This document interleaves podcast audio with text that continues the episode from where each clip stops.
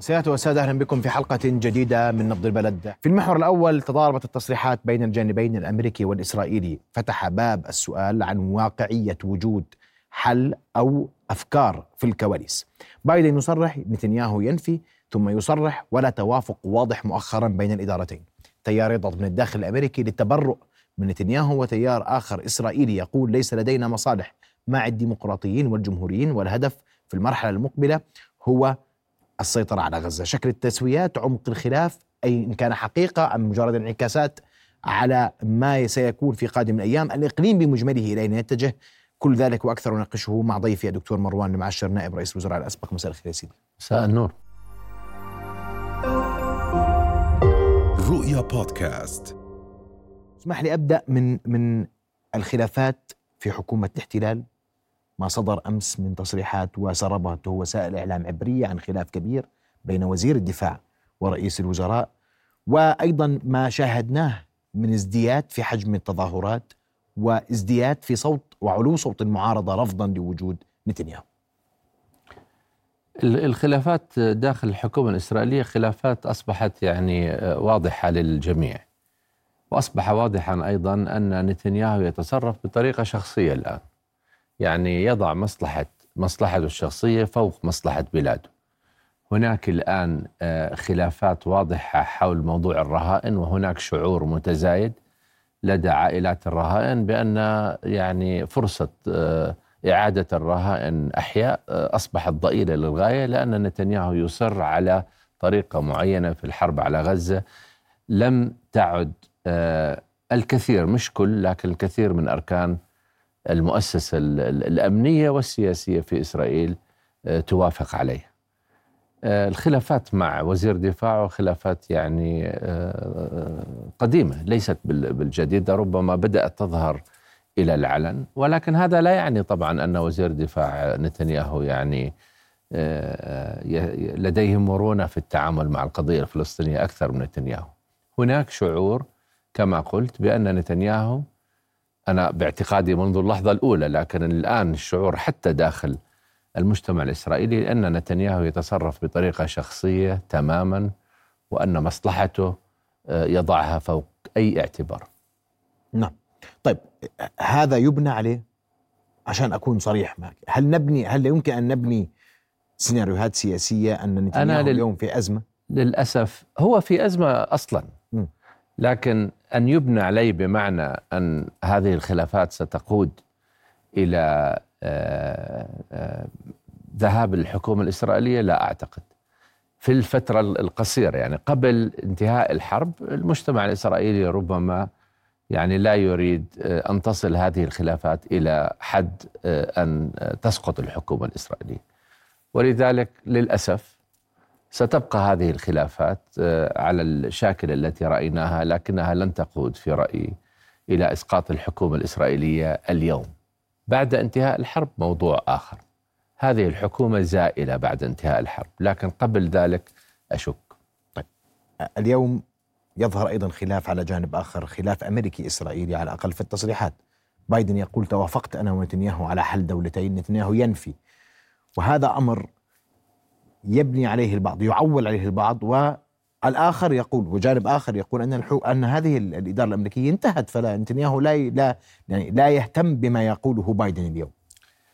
شوف في عدة جوانب. أولا آه، ما يقوله بايدن فقط في آه، سياق تبرير آه، الموقف الواضح والمعلن والمكرر من قبل نتنياهو. لسنوات وليس يعني منذ الحرب على غزة. هذا الموقف يقول لا لدولة فلسطينية، لا لإنهاء الاحتلال الإسرائيلي.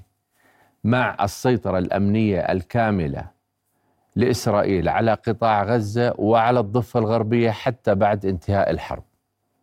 نعم.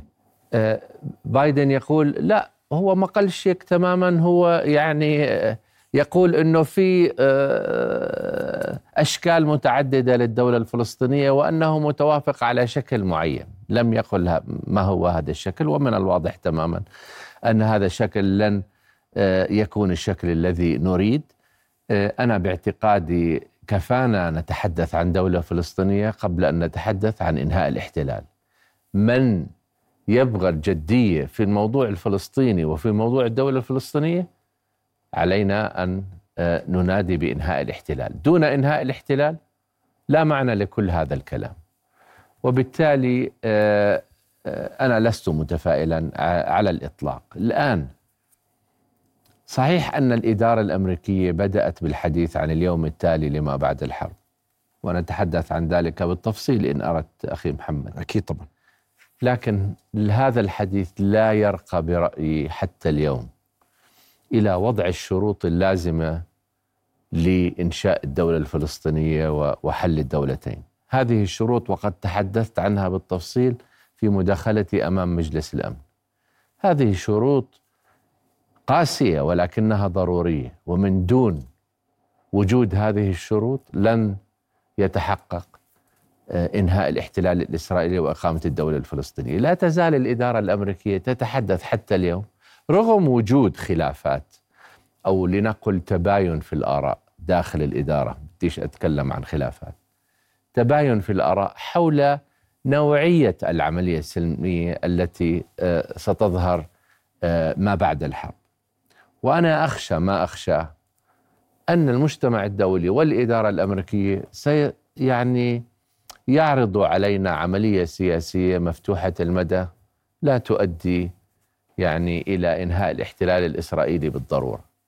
وأنا قلت في مجلس الأمن دون أن يكون أن يحدد الهدف النهائي قبل بدء المفاوضات بأن الهدف النهائي هو إنهاء الاحتلال الإسرائيلي ضمن فترة زمنية محددة ودون اعتراف الأمم المتحدة بدولة فلسطينية على أساس حدود 67 قبل بدء المفاوضات كي تصبح المفاوضات مفاوضات حول الخطوات الواجب اتخاذها لتحقيق الهدف وليست مفاوضات حول الهدف.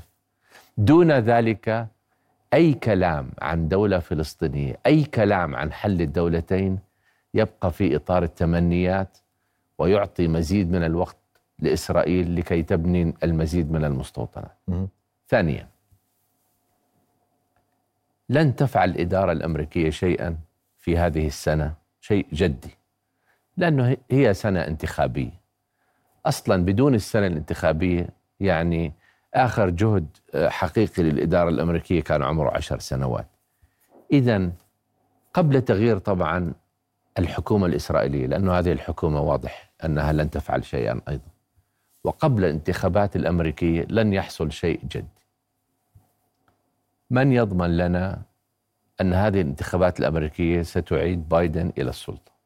وإذا أتى ترامب آه، مع صفقة القرن الذي التي أصلا آه، يعني تقتل حل الدولتين فنحن أمام مشهد مختلف تماما. خلاصة الموضوع أن فرص حل الدولتين برأيي معدومة كانت معدومة قبل 7 أكتوبر و7 أكتوبر يعني شدد على آه هذا. استطلاعات الرأي الفلسطينية واضحة. 64% اليوم يعارضون حل الدولتين. في إسرائيل ربما أكثر من 90% يعارضون حل الدولتين. يجب علينا آه، مراجعة كل الخطاب السياسي الذي ينادي بحل الدولتين دون إقرانه بخطة لتنفيذه. يجب علينا برأيي أن لا تكون خياراتنا محصورة في شعار أصبح فارغ المضمون. هذا ليس يعني آه، معارضة لحل الدولتين أو تأييد لحل آخر. هذا تحليل واقعي من وجهة نظري. أصبحنا اليوم في في في يعني حالة لم يعد حل الدولتين ممكنا. هذه حالة تستدعي منا مراجعة جذرية للكثير من الأمور. طب إحنا اليوم إذا ما في حل دولتين أي حل؟ عن إيش بنحكي؟ أيوه. هناك ثلاثة بدائل وأنا أيضا عرضتها في مجلس الأمن. إذا لم يتم حل الدولتين ما هي البدائل؟ البديل الأول أن ننتظر حتى يأتي الوقت الملائم لحل الدولتين. هذا هو الموقف الأمريكي اليوم. اليوم الظروف غير مهيئة. من أجل حل الدولتين لنقوم ب يعني اتفاقات تطبيعية مع الدول العربية لنخلق جوا مؤاتيا في المستقبل من أجل مفاوضات تفضي إلى حل الدولتين. طيب إذا كانت الظروف غير مؤاتية اليوم لماذا ستكون مؤاتية بعد خمس سنوات أو عشر سنوات حين يصبح عدد المستوطنين في الضفة الغربية والقدس الشرقية أكثر من مليون وهم اليوم أكثر من 750 ألف. فإذا كان اليوم حل الدولتين صعبا حل الدولتين في المستقبل سيكون مستحيلا. الخيار الثاني التهجير. لقد أصبح موضوع التهجير موضوع واقعي وليس موضوعا يعني مبالغا فيه. نراه بأم أعيننا في غزة. اليوم في غزة عندنا 1.9 مليون فلسطيني هجروا من أرضهم. في غزة 80% من السكان. وأصبحت غزة مكان غير قابل للسكن. واليوم المستوطنين في الضفة الغربية اللي بيقوموا بالهجوم على التجمعات السكانية الفلسطينية يقوموا بذلك بإسناد من الجيش الإسرائيلي. تهجير ناعم يعني. تهجير ناعم وفي بعض الأحيان خشن أيضا. وهذا الكلام مش من عندي هذا الكلام من التقارير الأمريكية ومن التقارير الإسرائيلية في وسائل الإعلام.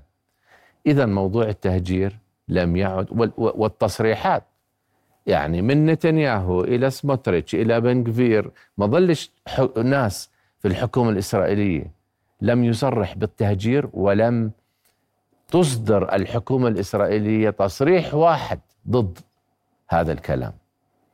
هذا الموضوع هذا البديل الثاني. طبعا يجابه هذا البديل بموقف أردني صلب وبموقف مصري صلب أيضا ضد هذا الكلام ويجابه أيضا بموقف فلسطيني صلب يعني آه، الشعب الفلسطيني تعلم الدرس من 48 ولا يريد آه، الهجرة ويقاومها بكل الوسائل. البديل الثالث استمرار الوضع الحالي على ما هو عليه ولكن مع عاملين جديدين. العامل الأول أن 64% من الفلسطينيين في الضفة الغربية وقطاع غزة حسب آخر استطلاع يفضل المقاومة المسلحة لإنهاء الاحتلال. هذا رقم كبير وكبير جدا ولم نصل في وقت من الأوقات في العشرين سنة الماضية إلى مثل هذا الرقم. آه، أنا أعتقد أن هذا هو السيناريو الأكثر واقعية أننا سنشهد مقاومة مسلحة مستمرة في الضفة الغربية وقطاع غزة إلى أن يأتي الوقت الذي يصبح فيه واضحا للعالم أن هناك أغلبية فلسطينية وتحدثنا في هذا الموضوع مرارا. واليوم هناك أغلبية فلسطينية في الأراضي التي تسيطر عليها إسرائيل. نحن نتحدث عن 15-20 سنة في المستقبل أخي محمد ليس اليوم. بعد 20 سنة حين يصبح الفلسطينيون أغلبية واضحة تماما. وحين يصبح واضحا أيضا أن حل الدولتين لم يعد ممكنا سيتغير شكل النزاع سيتغير من التركيز على شكل الحل دولة ولا دولتين ولا غيره إلى التركيز على الحقوق المتساوية. بدي أوضح نقطة إذا بتسمح لي. تفضل. كلما تحدثنا عن الحقوق المتساوية يقول آه، البعض إنه هذا الكلام فيه تذويب للهوية الوطنية الفلسطينية وإن هذا الكلام يعني هو بمثابة مطالبة بأن ينخرط الفلسطينيون في دولة إسرائيل. لا هذا الكلام مش صحيح.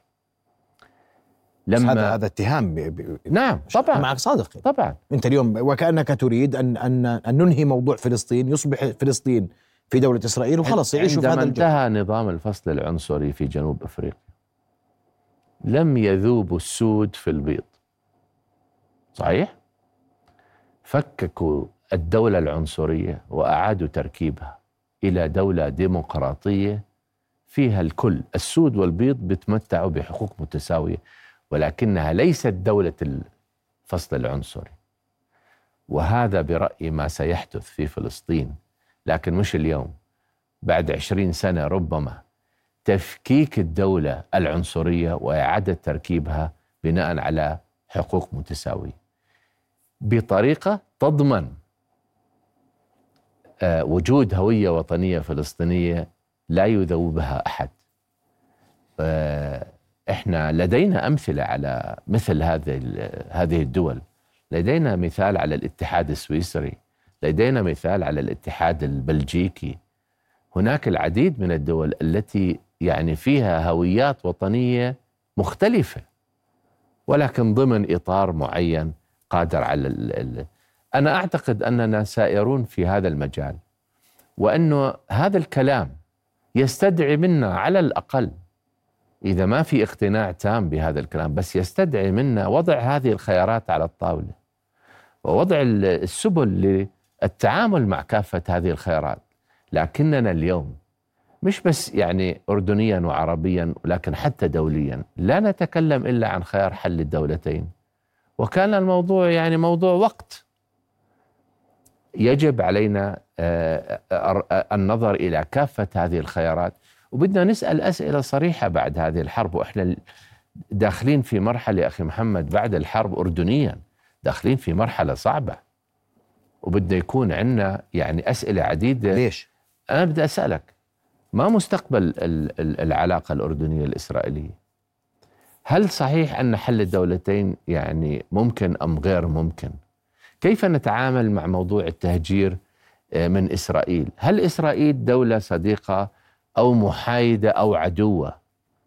هل التقارب الاقتصادي والأمني مع إسرائيل ممكن بعد هذه الحرب أم لا؟ آه، هناك يعني هذه أسئلة بحاجة إلى إجابات. ونحن لسنا لدينا إجابات اليوم ويجب علينا أن نبدأ بالتفكير في هذه الإجابات. طب أنا بدي أقول لك بدي أرجع لك على بايدن اسمح لي. نعم. بقول لك أنا بطلع دولة بشكل جديد هناك دول عديدة في الأمم المتحدة. لا تملك سلاحا لا تملك جيشا وهي أعضاء في مجلس الأمن ودول موجودة وقائمة والحياة فيها مستقرة. الموضوع مش موضوع إذا الدولة الفلسطينية تحمل سلاح أم لا. ما هن حسموا هذا الموضوع منذ زمن بعيد وقالوا أن الدولة الفلسطينية حتى لما آه، كلينتون قبل 20 عام أو أكثر من 20 عام قدم مبادئ كلينتون كانت آه، هذه المبادئ تقول بدولة منزوعة السلاح. بس الموضوع إنهاء الاحتلال. كيف تقيم دولة والمحتل موجود؟ كيف تقيم دولة والمحتل يقول السيطرة الأمنية لي على كافة أراضي هذه الدولة؟ إلى الأبد. هذا كلام يعني يصبح شعار الدولة الفلسطينية شعار فارغ. إحنا ما بدناش أي دولة فلسطينية. منزوعة السلاح دون المستوطنات ودون القدس ودون السيادة على الأرض ودون السيطرة الأمنية. شو هالدولة اليوم مثل ما حكيت لك اليوم في عندك 64% من من الفلسطينيين يقولوا نحن لا نريد. حل الدولتين. مش لأنه ما بدهم آه، يعني يمارسوا آه، آه، هويتهم الوطنية لكن لأنهم لم يعودوا مقتنعين بأن الدولة ممكنة في ظل كل هذه التحديات. الآن صحيح صحيح أن هذه الحكومة زائلة الإسرائيلية لكن ليست هناك أي ضمانات أن الحكومة الإسرائيلية القادمة ستكون أكثر مرونة بالنسبة للعملية السلمية. هناك شبه إجماع اليوم في المجتمع الإسرائيلي على عدم إنهاء الاحتلال وعدم إقامة الدولة الفلسطينية. شبه إجماع. وبالتالي اللي عم بيحكي عن حول الدولتين بس يعني آه، أمي وأختي وبنت عمي. ما فيش كلام آه، جاد عن حل الدولتين. واللي بيحكي فيه الرئيس بايدن هو فقط في مجال تبرير موقف الإدارة الأمريكية من هذه الحرب وفقط في مجال تبرير نتنياهو. لكن ليست له, أي آه، جدية على الأرض. إذا كان الرئيس بايدن جادا في موضوع إقامة الدولة الفلسطينية فلتقف فليوقف الحرب على غزة. فليقطع المساعدات العسكرية التي تأتي إلى إلى إسرائيل والتي تساعد في شن هذه الحرب على غزة. يعني الكلام يعني إحنا لا يجوز أن يضحك علينا بعد بعد اليوم وأن نسمع تصريح ونقول آه والله والله الإدارة الأمريكية جادة في موضوع حل الدولتين، الجدية لها شروط والشروط لم تتحقق في الماضي آه، يجب أن تتحقق في المستقبل وإلا لا يجوز لنا أن آه، نرضى فقط آه، بتصريح فارغ من من المحتوى. طب هو الحديث عن ما بعد الحرب والحرب لا تزال قائمة، الحديث عن ما بعد الحرب وما بعد إنهاء حماس وحماس لا تزال قائمة، والمقاومة لا تزال قائمة، وهذا أمر لن ينتهي، اليوم التصريحات التسريبات الاستخبارية الأمريكية تقول أن حماس قادرة على الصمود لأشهر وضرب إسرائيل لأشهر طويلة. مش بس هيك والتسريبات الأمريكية أيضا تقول أن الحرب ربما تستمر أكثر من سنة. مش بنفس الطريقة لكن ستستمر أكثر من سنة. هذا لا يعني أن لا نخطط للمستقبل من اليوم. لأنه مرة أخرى إذا إحنا ما عم نخطط في غيرنا عم بخطط عنا. وأنت ما تفكر إنه الإدارة الأمريكية أو غيرها يعني مش عم بيحكوا بهالموضوع. البارحة جوزيف بوريل آه، آه، رئيس المفوض الاتحاد الأوروبي للشؤون الخارجية امبارح عم بيتكلم عن آه، حل أوروبي حل غير واقعي أنا برأيي يعني بس بتكلم إنه إنهاء الاحتلال خلال سنة مثلا ولا أعرف هل تم التنسيق. أنا أعتقد أنه لم يتم التنسيق مع الإدارة الأمريكية أو غيرها. بس مش هذا ولا مع إسرائيل. ولا مع إسرائيل. بس مش هذا اللي بدي أحكيه. وجود حرب اليوم لا يعني أن لا نخطط للمستقبل. حتى لا نفاجأ في المستقبل بمن يخطط عنا ويعرض علينا خطط غير واقعية أو غير قابلة للتح... للتحقيق. ولذلك لا لازم نخطط. لازم نفكر من اليوم ونقدم إحنا خططنا عربيا وفلسطينيا واردنيا أن نبادر إلى إلى إلى التفكير بما يمكن أن يكون عليه المستقبل. أما أن نقول أننا يجب علينا الانتظار لأن تقف الحرب ثم نفاجأ في اليوم التالي بخطط. وقد تفاجأنا فيها في الماضي يعني هذا الكلام مش متى يعني؟ يعني في مدريد.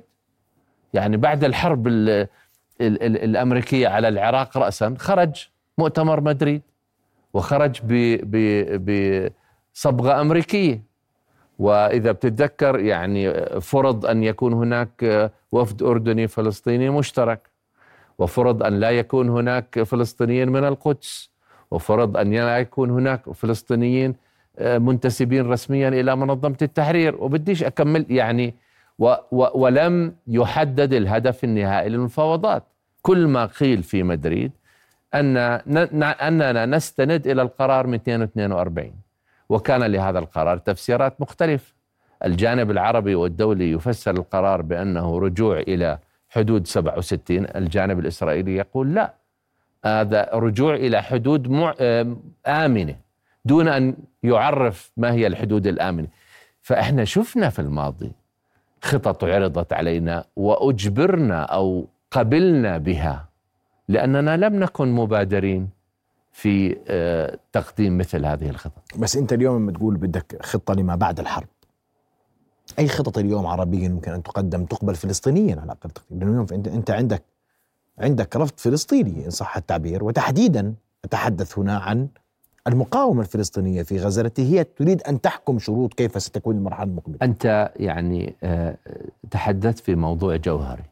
كل الخطط التي تجري اليوم من المجتمع الدولي تتجاهل الموضوع الفلسطيني تماما تتجاهل موضوع المقاومة تماما تريد سلطة وطنية على قياسها لحكم غزة بعد الحرب دون أن يكون للشعب الفلسطيني رأي في هذا الموضوع. هذا كلام لا يجوز. يعني أنت اليوم ال ال ال ال استطلاع استطلاعات الرأي الفلسطينية واضحة في هذا المجال.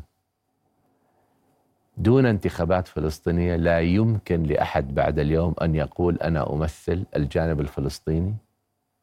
ودون انتخابات فلسطينية لا يمكن لأحد أن يوقع عن الجانب الفلسطيني.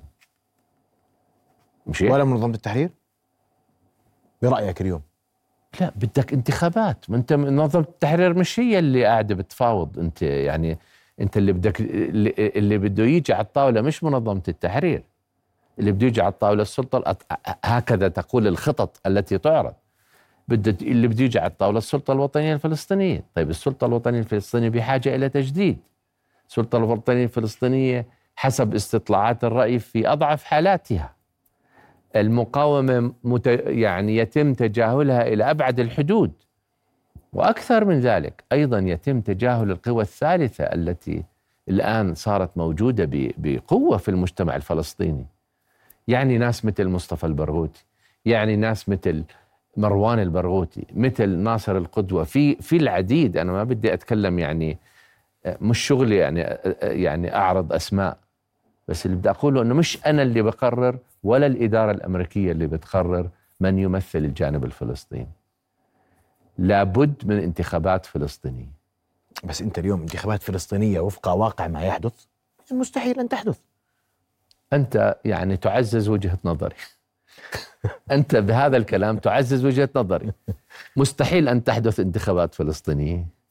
مستحيل أن آه، تأتي إدارة إسرائيلية مختلفة تريد إنهاء الاحتلال. ومستحيل أن تقوم الإدارة الأمريكية بفعل أي شيء قبل الانتخابات الأمريكية. إذا ما الذي نتحدث عنه؟ ما هذا الحل حل الدولتين الذي نتحدث عنه ضمن شروط مستحيلة؟ السيناريو الواقعي يقول نحن في مرحلة ما بعد حل الدولتين. هذا مش كلام آه، تمنيات أو آه، موقف هذا كلام تحليلي. السيناريو اليوم يقول بوضوح نحن في مرحلة ما بعد أوسلو نحن في مرحلة ما بعد حل الدولتين ويجب علينا التحضير لذلك. في حال عودة ترامب كيف سيكون المشهد؟ عودة ترامب على أقل تقدير على أقل تقدير الاستطلاعات اليوم تقول أن ترامب نعم. هو من سيحصل أنا على برأيي ستكون كارثية. يعني ترامب أولا فلسطينيا قدم صفقة القرن أنت تعرف ما هي صفقة القرن حتى يعني المشاهد حتى يعني نتحدث عن تفاصيلها. صفقة القرن قالت إسرائيل تقوم بضم رأسا قبل المفاوضات تقوم بضم القدس وغور الأردن وأراضي المستوطنات وهو ما معناه 30% من الضفة الغربية. ثم يقوم الجانب الفلسطيني بالتفاوض حول السبعين بالمئة مش بتطلع لهم يقوم بالتفاوض وبالاتفاق مع إسرائيل وإذا لم تقبل إسرائيل لا يتم إعطاء الجانب الفلسطيني هذه الدولة. أنت تتحدث عن دو عن دويلة محاطة هذا في أحسن الأحوال. تتحدث عن دويلة محاطة من كافة الجوانب بإسرائيل لا تتمتع بأي سيادة ولا بحق العودة آه، آه، وليس لها أي آه، كل أراضي المستوطنات منزوعة السلاح وبدون القدس. هذا هو الحل الذي طرحه ترامب. وبالتالي مرة أخرى في السياق الأكبر للأمور أنا من وجهة نظري في السياق الأكبر من للأمور لا إدارة بايدن ستأتي بدولة فلسطينية ولا إدارة ترامب ستأتي بدولة فلسطينية. من سيأتي بالدولة الفلسطينية هو الشعب الفلسطيني الصامد على أرضه. يعني لن معنى يتم كلامك اليوم أن, أن, أن, أن الهدف الأساسي يجب أن يكون هو تعزيز صمود الفلسطينيين على أرضهم. أنا تكلمت في هذا الموضوع منذ سنوات.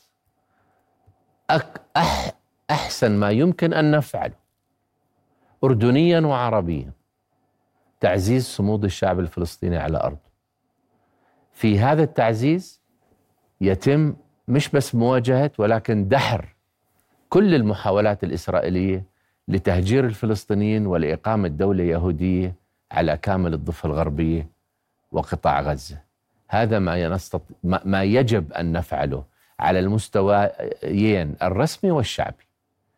تعزيز صمود الشعب الفلسطيني على أرضه.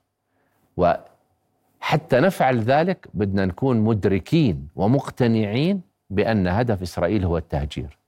إذا حقيقة نحن مقتنعين بذلك وأنا آمل وأتوقع أن هذا هو الاقتناع ساعتها نغير خط... مش بس خطابنا السياسي بنغير كل سياستنا في التعامل مع إسرائيل. لكن انت أنت وجهت تساؤلات مستقبل العلاقة مع إسرائيل. آه، حل الدولتين ممكن أو غير ممكن اردنيا؟ الدبلوماسيه الاردنيه اليوم لا تزال تثابر يعني تثابر على التوضيح بأنه لا حل لهذه القضية دون حل الدولتين. وأن الأزمة ستبقى مستمرة في المنطقة والإقليم. إذا لم يكن هناك حل دولتين موضوع التهجير الذي هو واقف يعني موقفنا واضح وموقف الاحتلال واضح منه. نعم. هذا جانب. وآلية التعامل مع إسرائيل كصديق أو محايد أو عدو بيننا وبينهم إتفاقية. مش بيننا وبينهم لذلك لذلك أنا آه، دعوت ولا زلت أدعو إلى حوار وطني مسؤول آه، لتحديد العلاقة مع إسرائيل. اليوم الموقف الرسمي الأردني موقف قريب جدا من الموقف الشعبي بقيادة جلالة الملك. وجلالة الملك نفسه آه، وصف ما يجري من قبل إسرائيل بأنه إبادة جماعية. جلالة الملك يحتاج إلى إسناد وطني شعبي بعد هذه الحرب وهذا الإسناد يأتي من خلال حوار وطني مسؤول يتم فيه وضع كل الخيارات على الطاولة ويتم فيه تحديد شكل العلاقة المستقبلية. لكن وأنا أعتقد أنك يعني آه، تؤيد ذلك وأعتقد أن الجميع يؤيد ذلك. أن نتوقع أن ترجع الأمور بين الأردن وإسرائيل بعد الحرب إلى ما كانت عليه قبل 7 أكتوبر هذا أعتقد من المستحيل. العلاقة الأردنية تغيرت الإسرائيلية تغيرت تغير استراتيجي. ليس فقط ليس فقط لأن إسرائيل قامت بالحرب على غزة. لكن لأنه كل المعطيات واللي اللي كانت أمامنا قبل 7 أكتوبر وإنه إسرائيل إحنا وقعنا معها معاهدة سلام وإنها يعني آه، عرفنا حدودنا وإن موضوع التهجير أصبح من الماضي. كل هذا الكلام اليوم ثبت أنه ليس صحيح وبالتالي علينا إعادة تقييمه. إعادة تقييمه بطريقة جادة ومسؤولة. أنا ما بتكلم شعبويا. أنا بتكلم إنه علينا مسؤولية طيب. إعادة تقييم هذه العلاقة. بس إحنا إحنا ما بنحكي عن الأردن لحالها إحنا بنحكي عن إقليم. تمام.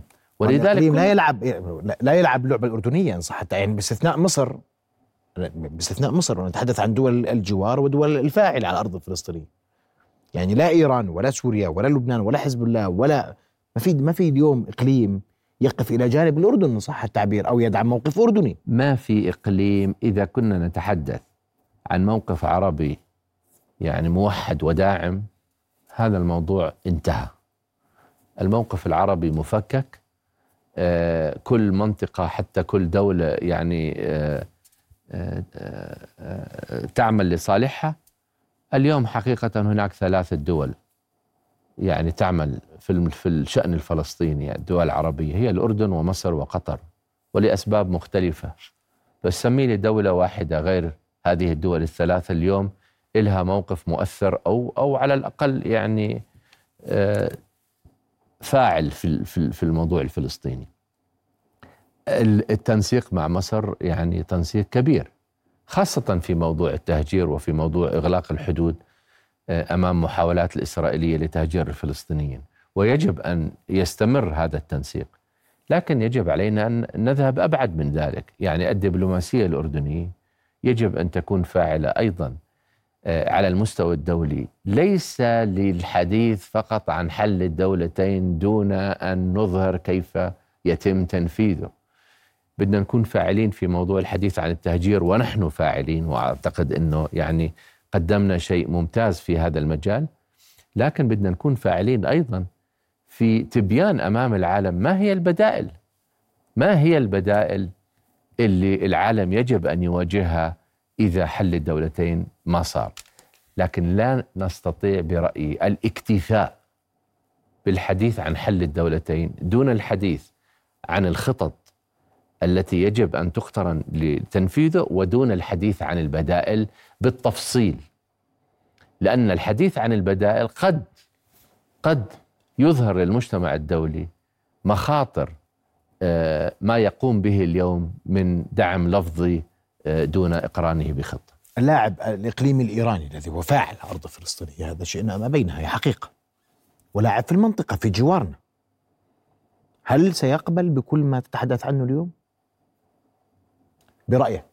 سيدي يعني إيران لها لها مصالحها ولها استراتيجيتها ومهما نفعل إيران سيكون لها يعني موقفها. واضح اليوم أن إيران أخذت موقفا بأنها لا تريد توسعة الحرب. وأن ما يجري من آه، آه، آه، مجابهات مع الحوثيين ومع حزب الله وغير ذلك هو من باب المناوشات التكتيكية لأن إيران أخذت قرارا واضحا بأنها لا تريد توسعة الحرب وحزب الله قال ذلك الكلام بكل صراحة.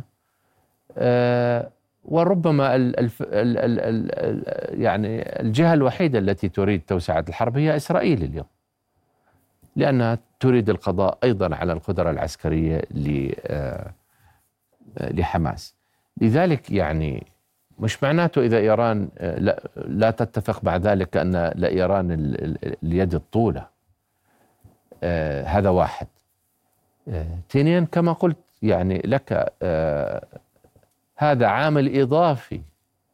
عامل إذا عم نتكلم عن حل الدولتين عامل إضافي المعارضة الإيرانية لأن نقول أن فرص تنفيذ هذا الحل فرص أنا أراها معدومة لكن على أحسن تقدير فرص آه، آه، صعبة جدا وربما شبه معدوم.